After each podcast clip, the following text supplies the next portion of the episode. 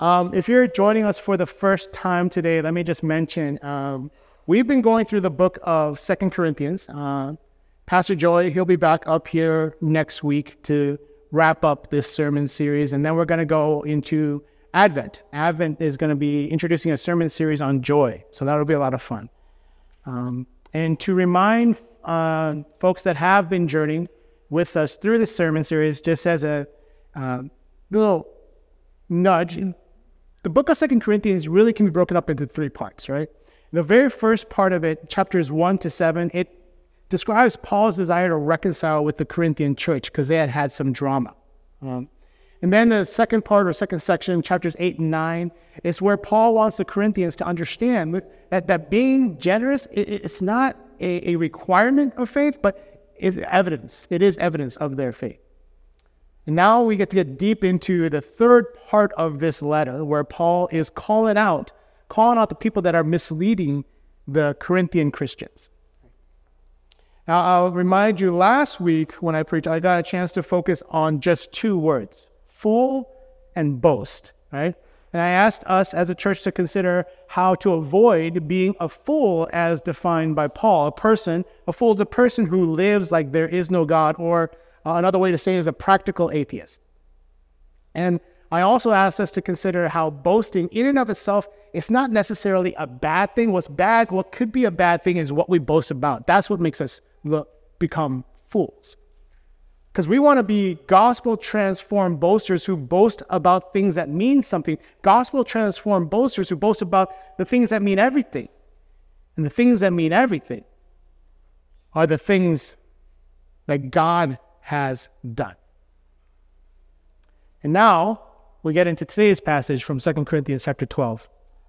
Uh, and before we dive into it, I want to just say this. I, I had a lot of fun uh, preparing for today's assigned passage. And it, I was assigned, and I didn't mind it. It was good. It was fun for me. I, and just as a, another aside, I just have to mention this. I am really loving serving as pastor here at Sunset. I, I love being able to dedicate my time and my energy to caring for my sisters and my brothers here in San Francisco. And I, and I love being able to dedicate time and energy to just studying the Word of God so that hopefully I can teach well this amazing truth of Christ and his redemption story from the pulpit. And I also really love not having to travel anymore. Uh, that's what I used to do as a consultant. Uh, I hated it because I was always being taken away from my wife. And now I get to stay home all the time and she has to see my face every day. Uh, anyway, I, I was, as I was thinking about how, how to focus and teach this passage, I decided to take a minute to remind myself of who we are as a church, or, or at least who we try to be, who we try to be as a family uh, bonded together by our faith in Jesus Christ. And as Jason mentioned, I'm going to say it again. If you haven't done so recently, take a look at our website. Kudos to, to Richard and anyone else he's dragged in with him to help keep our website fabulous and fresh. It's pretty impressive. And one of the things on our website is, if you look at the table, the menu, is a section called What We Believe.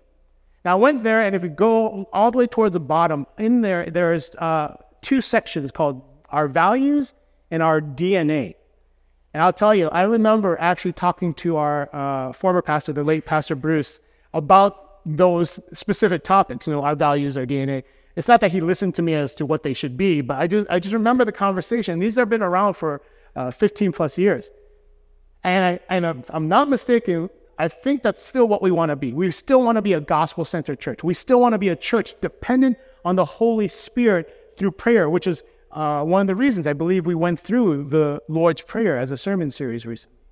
Sunset wants every single person, every soul in our church community to impact every single church soul in every life, to live as family. We might be a slightly dysfunctional family sometimes, but we're family, and we're a family that wholly loves each other as sisters and brothers, not merely um, as most of those of you who have an Asian background would say, aunties and uncles, which annoy me. I'm not an, I'm not an auntie or an uncle. Um, so there's a one person who used to call me that on a regular basis just because it would annoy me.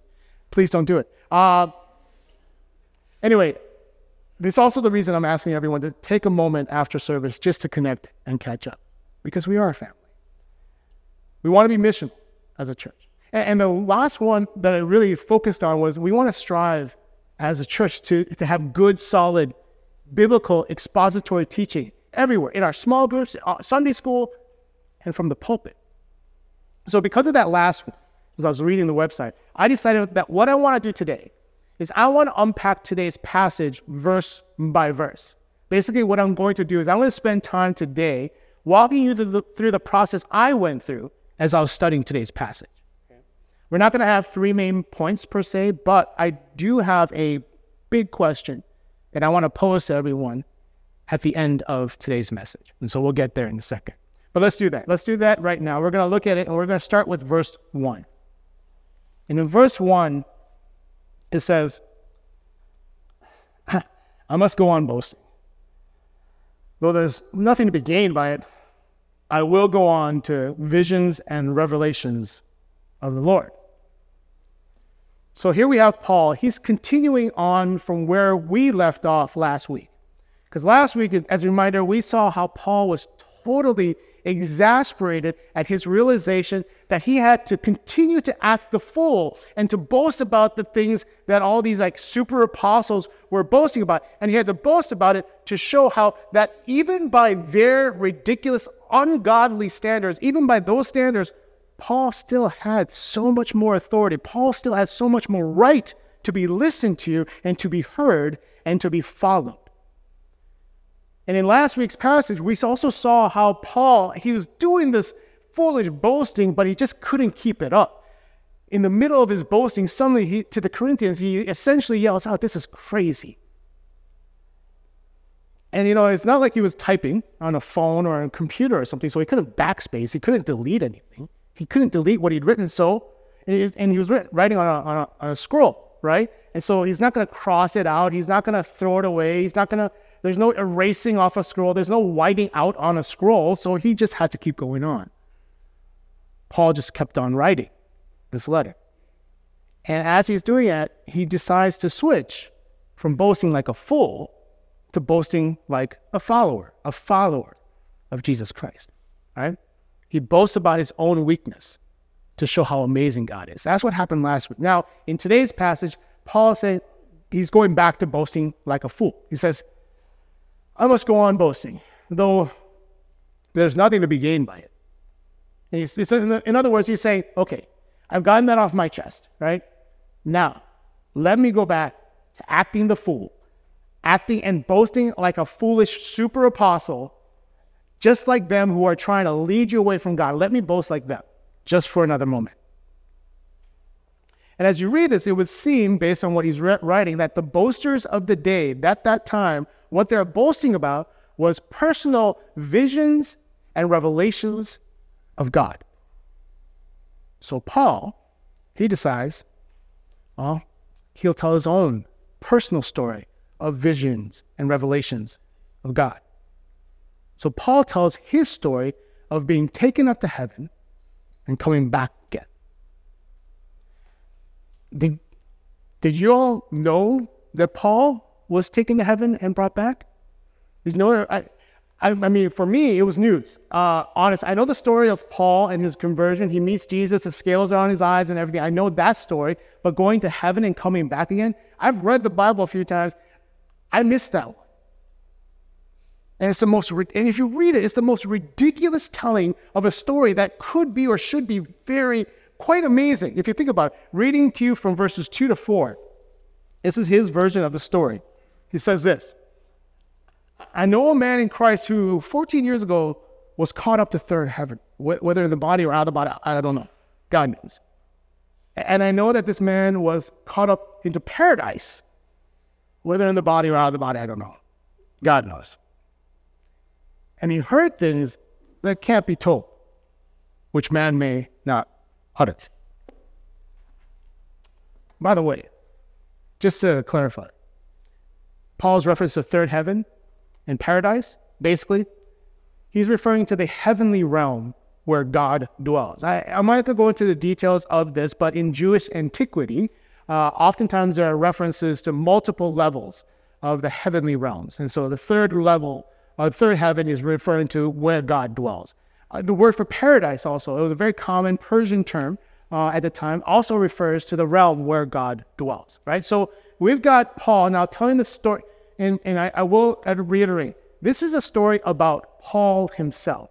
It's not very obvious when you read it, but he is the man in Christ that is being written about. So we've got Paul telling the story about something he experienced, right? And it's a story about himself. He feels like he's got to tell this story because he's got to act the fool. He's got to follow those standards. But he so does not want to tell it, right? He doesn't want. So what he ends up doing is telling the story like it's not his own. He tells it in third person, which is a little weird, but it's fine. But then you've got the actual story itself. You read the story.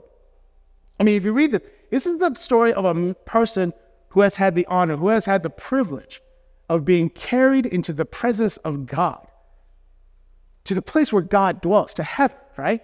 And has come back to earth again. But the way Paul tells it, he doesn't want to talk about it. He's like, yeah, I went to heaven. Not sure if it was an out of body experience or if it was my real body. And I can't really even tell you what I heard.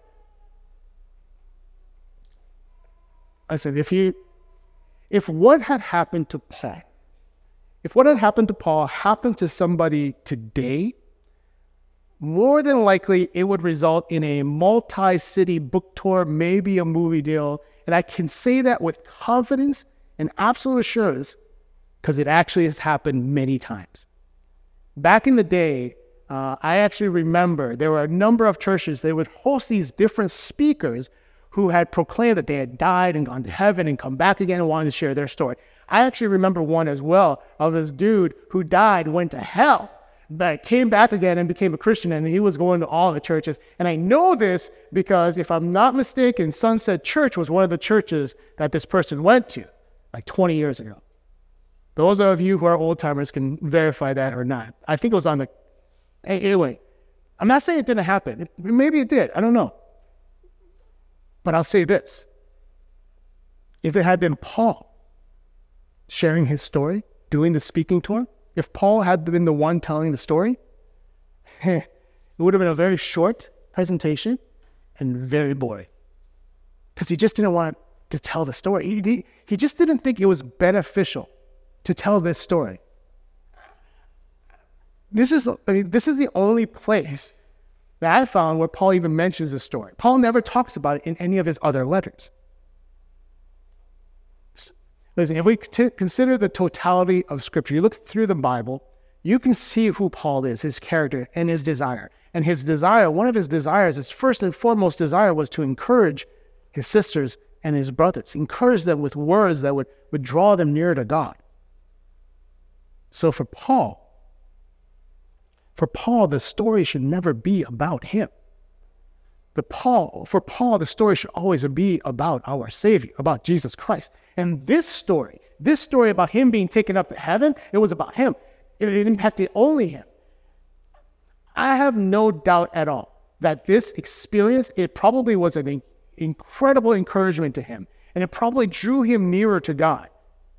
But because it was so personal to him alone, because it wasn't something that he could effectively communicate even because it, it wasn't something he could easily prove it wouldn't benefit his listeners. He couldn't even tell them what he saw. He couldn't even tell them what he heard. So in his mind he's thinking what's the use of me telling this story? Yeah i'm acting the fool. Telling about my personal revelation but what's the use honestly for him i think telling the story was worrying him that that it might make it seem like he had a special relationship with god. That that that it would, he had a special relationship and that that would separate him and make him unique from everyone else. And that's something the super apostles the foolers the fake gospel peddlers that's something they were trying to do to make them special. And that was something paul absolutely did not want to do. Paul says it in Galatians chapter 3, verse 28. He says that there is neither Jew nor Greek, there is neither slave nor free, there is no male or female, for you are all one in Christ Jesus. He is one with everyone else. We are together, and we are not different from each other in the eyes of God. He didn't want to separate himself from his fellow sisters and his brothers. You know, Suzanne and I, uh, we were having a chat recently with a friend of ours who was visiting us from Chicago. Uh, and that friend grew up in a much more Pentecostal church tradition. So, so for our friend, the speaking in tongues, it was a very common, a very expected uh, tradition, um, something he grew up with in his church. Um, now, I, bring this story up. This message is not about speaking in tongues. It's not what not, not about defining what that is or whether that's a, you know, what uh, whether that should be done in church. That's not the point of the, today's message. Um, but I want to bring this up because there's a there's a passage in Jude 20 where Jude writes this, "But you, beloved, building yourselves up in your most holy faith and praying in the Holy Spirit. See, Jude is actually starting us down this path where he's explaining we should absolutely strive to build up our own faith, right? We should absolutely focus on spiritual disciplines that will draw us nearer to God. We should focus on prayer. We should focus on devotion. We should focus on gathering together. We should absolutely be doing these things. And sometimes these things can include things like speaking in tongues, having visions, having revelations. These are good things that might encourage you in your personal faith, in your walk with God. Paul even writes about it. In 1 Corinthians chapter 14, verse 4, he says this the one who speaks in a tongue builds up himself. And he continues on, though. But the one who prophesies builds up the church.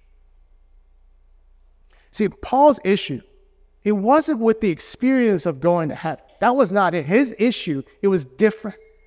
It was whether telling that story, whether the experience would build up the church or just build himself up. Whether it would be an encouragement or would it be a discouragement to the body of believers. In other words, Paul wanted us and them to consider their sisters and their brothers in Christ as more significant. Consider whether that story would draw them nearer to God or would they draw them nearer to someone other than God, to himself. He didn't want that. In this passage, Paul is continuing to act the fool, right? He's acting the fool by boasting about the same thing that the foolers were boasting about, about the miraculous visions and revelations of God. And Paul really didn't want to bring up his story. He didn't want to bring it up, but but the thing is, even with this type of boasting, even with, when forced to boast about visions and revelations, Paul still had more to boast about, right? Because it turns out Paul was brought into paradise to witness and to experience God's heavenly realm. But because he can't tell them all the details or what he heard, he starts to wonder, why bother? Why am I doing this? So then Paul goes right back to what he did before, like he did last week. He goes and does what, uh, instead of boasting like a fool, he boasts like a follower, a follower of Christ, and how, explains how much more important it is to do it that way. See, in verses 5 and 6, it says this On behalf of this man, I'll boast, but on my own behalf, I will not boast, except of my weaknesses. Though if I should wish to boast, I would not be a fool, for I would be speaking the truth. But I refrain from it, so that no one may think more of me than he sees in me or hears from me. Um, I remember when I first got out of college, I was visiting my folks in New York. And there was a former uh, student of my father's. Uh, he was, she was serving as a missionary in Uzbekistan at the time, and she was visiting us. And I'm going to call her Liz for her own safety. Uh, she's still serving. I'm not sure exactly how the topic came up, but my dad he grabbed a calendar off the wall. I don't know if y'all are familiar with this. Uh, Korean grocery stores back in the day, they used to have these very long calendars that have a picture on there and then the month, and you could rip off the page every month and on the back it was all blank. And so basically you had this huge sheet of paper that you could draw on and stuff like that. Uh, and so what my dad does, he took one of those pages off that calendar, put it on, uh, on the table. And he started drawing our family tree. Right? And just as an FYI, he wasn't drawing the family tree to show me. He was drawing the family tree, tree to show uh, his former student. I was in my 20s, and this was literally the first time my father had ever talked about anybody in our family. I'm not bitter at all about that. He had to talk to a stranger about it. Anyway, he starts drawing the lines between all our uncles and our aunts, our grandparents, our great grandparents. And as he's doing this, he's circling different names on the family tree. And he's circling the names of every person on our tree who had become a pastor or a missionary. And if I've, I've mentioned this before, about in case you weren't aware, my dad is a retired pastor. And so as he's drawing the tree, he's only focused on the people that are important from his perspective. So just pastors and missionaries. No one else matters on that family tree. And suddenly Liz grabs him by the hand and stops it as he's writing out the names uh, on this long sheet of paper and says, Is that really him? Um, she's pointing at the name of one of the, one of the names on the uh, family tree. And, and my Korean is horrible. I, I, I read like a baby, right? It's very bad and, and, my knowledge of Korean history is even worse. Uh, so, I, you know, I'm looking at the name that she's pointing at, and I'm doing my best to sound it out. It's uh, Lee Seung-min. And uh, for some of you who may know, there's an actual English pronunciation of the name, which is Ri Seung-min. Seung-min? Syngman Rhee? Syngman Rhee. Um, and I look at Liz, and I'm asking her, who, who is this? Who is this person? And she stares at me and she says, Your dad your dad is saying that the very first president of South Korea is your great great grandfather. And so my dad's like, yeah, yeah, but that, can you? This one, this one became a pastor when he turned 70 years old. He's so much better. See, when I was reading verses 5 and 6, that was the impression I was getting from Paul. I, I read 5 and 6 as saying, yeah, yeah, I went to heaven. I came back again. But let me tell you about something so much more important. So, in my weakness, God uses me. In my weakness, God shows me what's amazing. Because that's what was more important to Paul. Going to heaven and back again, that was nothing. See, Paul wants folks to understand that, that based on the foolish standards of foolers, he still has a more amazing testimony. Their visions, their revelations, they're nothing compared to his own experience of going to heaven and coming back again. But this is him. Listen, he's saying that story doesn't matter because that's just foolish boasting. See, gospel transformed boasting is boasting in my weakness to show how amazing God is. That's what he wants people to understand. And then we get to verse 7. In verse 7, uh, let me read that again. It says this So, to keep me from becoming conceited because of the surpassing greatness of the revelations, a thorn was given me in the flesh, a messenger of Satan to harass me, to keep me from becoming conceited. Now, conceit is defined as excessive pride in oneself, right? And, and Paul understood that that type of pride in self, it was that avoiding it was really important. So much so, he says it twice in that one sentence. And he also understood that the amazing experience that he had, this revelation, it could cause just that. It could cause that excessive pride in himself. And so that he might never become too prideful, God gives Paul a thorn in his side so that Paul might avoid becoming conceited, God places a messenger of Satan in Paul's life. I have to pause.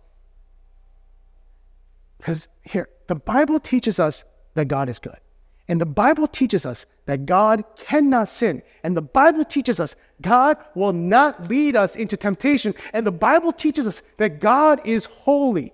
Absolutely. So, so honestly, I had to pause when I was studying this verse because I had to consider how am I going to understand, how am I going to reconcile what we know of this holy, perfect God with the truth that God is the one that placed this thorn, this messenger of Satan in Paul's life. And this is what I came to understand as I was studying this passage. God can and God does use anything. God uses everything to thwart the work of the devil, including the devil himself. Because he did that with Job, right? Job suffered trial after trial, and after that, God uses all of those experiences to bring Job closer to God, to knowing who God is. Job proclaims it in 42, verse 2 of Job. He says of God, I know that you can do all things and that no purpose of yours can be thwarted. Because God uses anything to thwart the work of the devil, including the devil himself. God did it with Jesus. In Luke chapter 22, verse 3, it says this Then Satan entered into Judas. And then Judas betrays Jesus we have in Colossians 2, verse 15, and throughout Scripture, we have a description of what Jesus did with that demonic action, with that attempt. It says he disarmed the rulers and the authorities. Jesus disarmed Satan and put them to open shame by triumphing over them in him. Because God uses anything to thwart the work of the devil, including the devil himself. So to, to avoid becoming a prideful, a conceited, a foolish boaster of personal accomplishments, God gives Paul a thorn, something that hurt. I don't know if it was emotional, physical, psychological. I, I have no idea, but but I, but it was a thorn. It was a thorn that Paul did not like. I mean, he prayed over and over and over again that this thorn be removed because it wasn't pleasant but it was something that allowed him to boast like a gospel transformed follower of Archie. So I want to start, wrap it up by looking at the last two verses of today's passage. In verses 9 and 10, it says this But he said to me, My grace is sufficient for you, for my power is made perfect in weakness. Therefore, I will boast all the more gladly of my weaknesses, so that the power of Christ may rest upon me. For the sake of Christ, then, I am content with weaknesses, insults, hardships, persecutions, and calamities. But when I'm weak, then I'm strong. I'll be honest, um, moving back to San Francisco so that we might be better able to care for Suzette's dad. And just as FYI, uh, her father is still in Singapore. Uh, we're working out his visa situation now. Thank you very much for all of those who have been praying for this situation. But Suzette and I, I will tell you, we absolutely have no regrets about coming back. We so love the family and the friends that we have here that we can return to here in the Bay.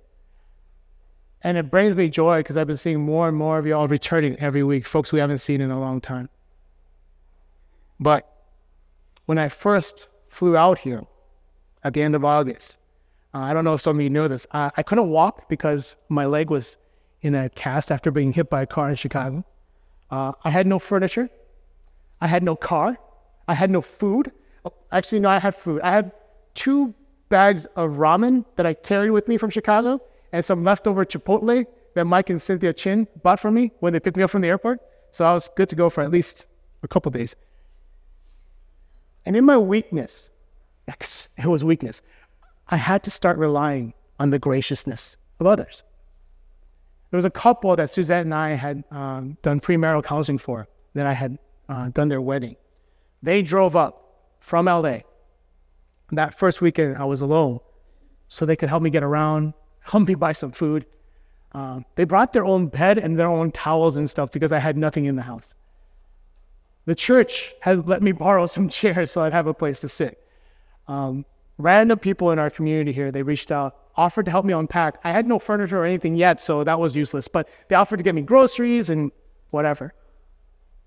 See, in my weakness, I saw the body of Christ. I saw this community of believers, my family here. I saw the love of God. I saw the power of Christ in my sisters and in my brothers who came to care for me in my weakness.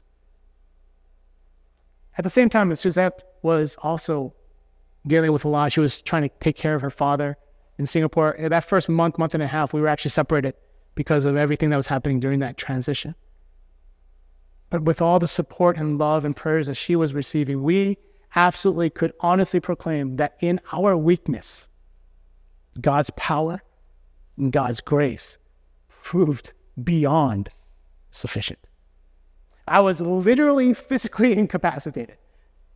I mean, both Suzette and I, we were dealing with the emotional pain of the loss of our community in Chicago, the loss of her mom, her father's. In all of our lack, we could and we absolutely could say God's grace is sufficient for us, for God's power is made perfect in our weakness. Therefore, I will boast all the more gladly of my weaknesses, so that the power of Christ may rest on me. For the sake of Christ, then, I am content. I am content with weakness. I am content with insults. I'm content with hardships. I'm content with persecutions. I am content with calamities. But when I'm weak, He is strong. So here's the question I want to leave you all with today. There's a few questions, though. They're all kind of one under one umbrella, which is what is the thorn in your side right now? What is the challenge, uh, the trial that you're facing? Is it a marital thing? Is it, mar- is it the loss of a loved one? Is it trying to figure out how to deal with that one person at work or at school? Maybe there's a physical or mental health issue that you're trying to battle. Maybe it's trying to find community here at Sunset Church, trying to find connections so that you don't keep feeling like you're all alone in the midst of hundreds of people. What is the thorn in your side right now? What's the messenger of Satan in your life? And is it possible that God has given you this thorn, this trial, to show how much you need Him? Look, Paul eventually did stop asking God to take his thorn away, not because it didn't bother him anymore, it wasn't painful anymore, it was. Paul stopped because he understood that the thorn's painful purpose was so that all of Satan's efforts through that pain, all the pain that Satan was causing to draw us away from God, it was so that it could be thwarted by God. so that the messenger of Satan that's in your life might be used to draw you closer to God instead of further from Him. So consider that thought. You don't have to be happy about it. I encourage you, don't be happy about it. Maybe understand that it is there so that you can become content with weakness. You can become content with insults, content with hardships, content with persecutions, content with calamities, so that you might be able to boast as followers, fully dependent on God, not as fools. Let's pray together as we close.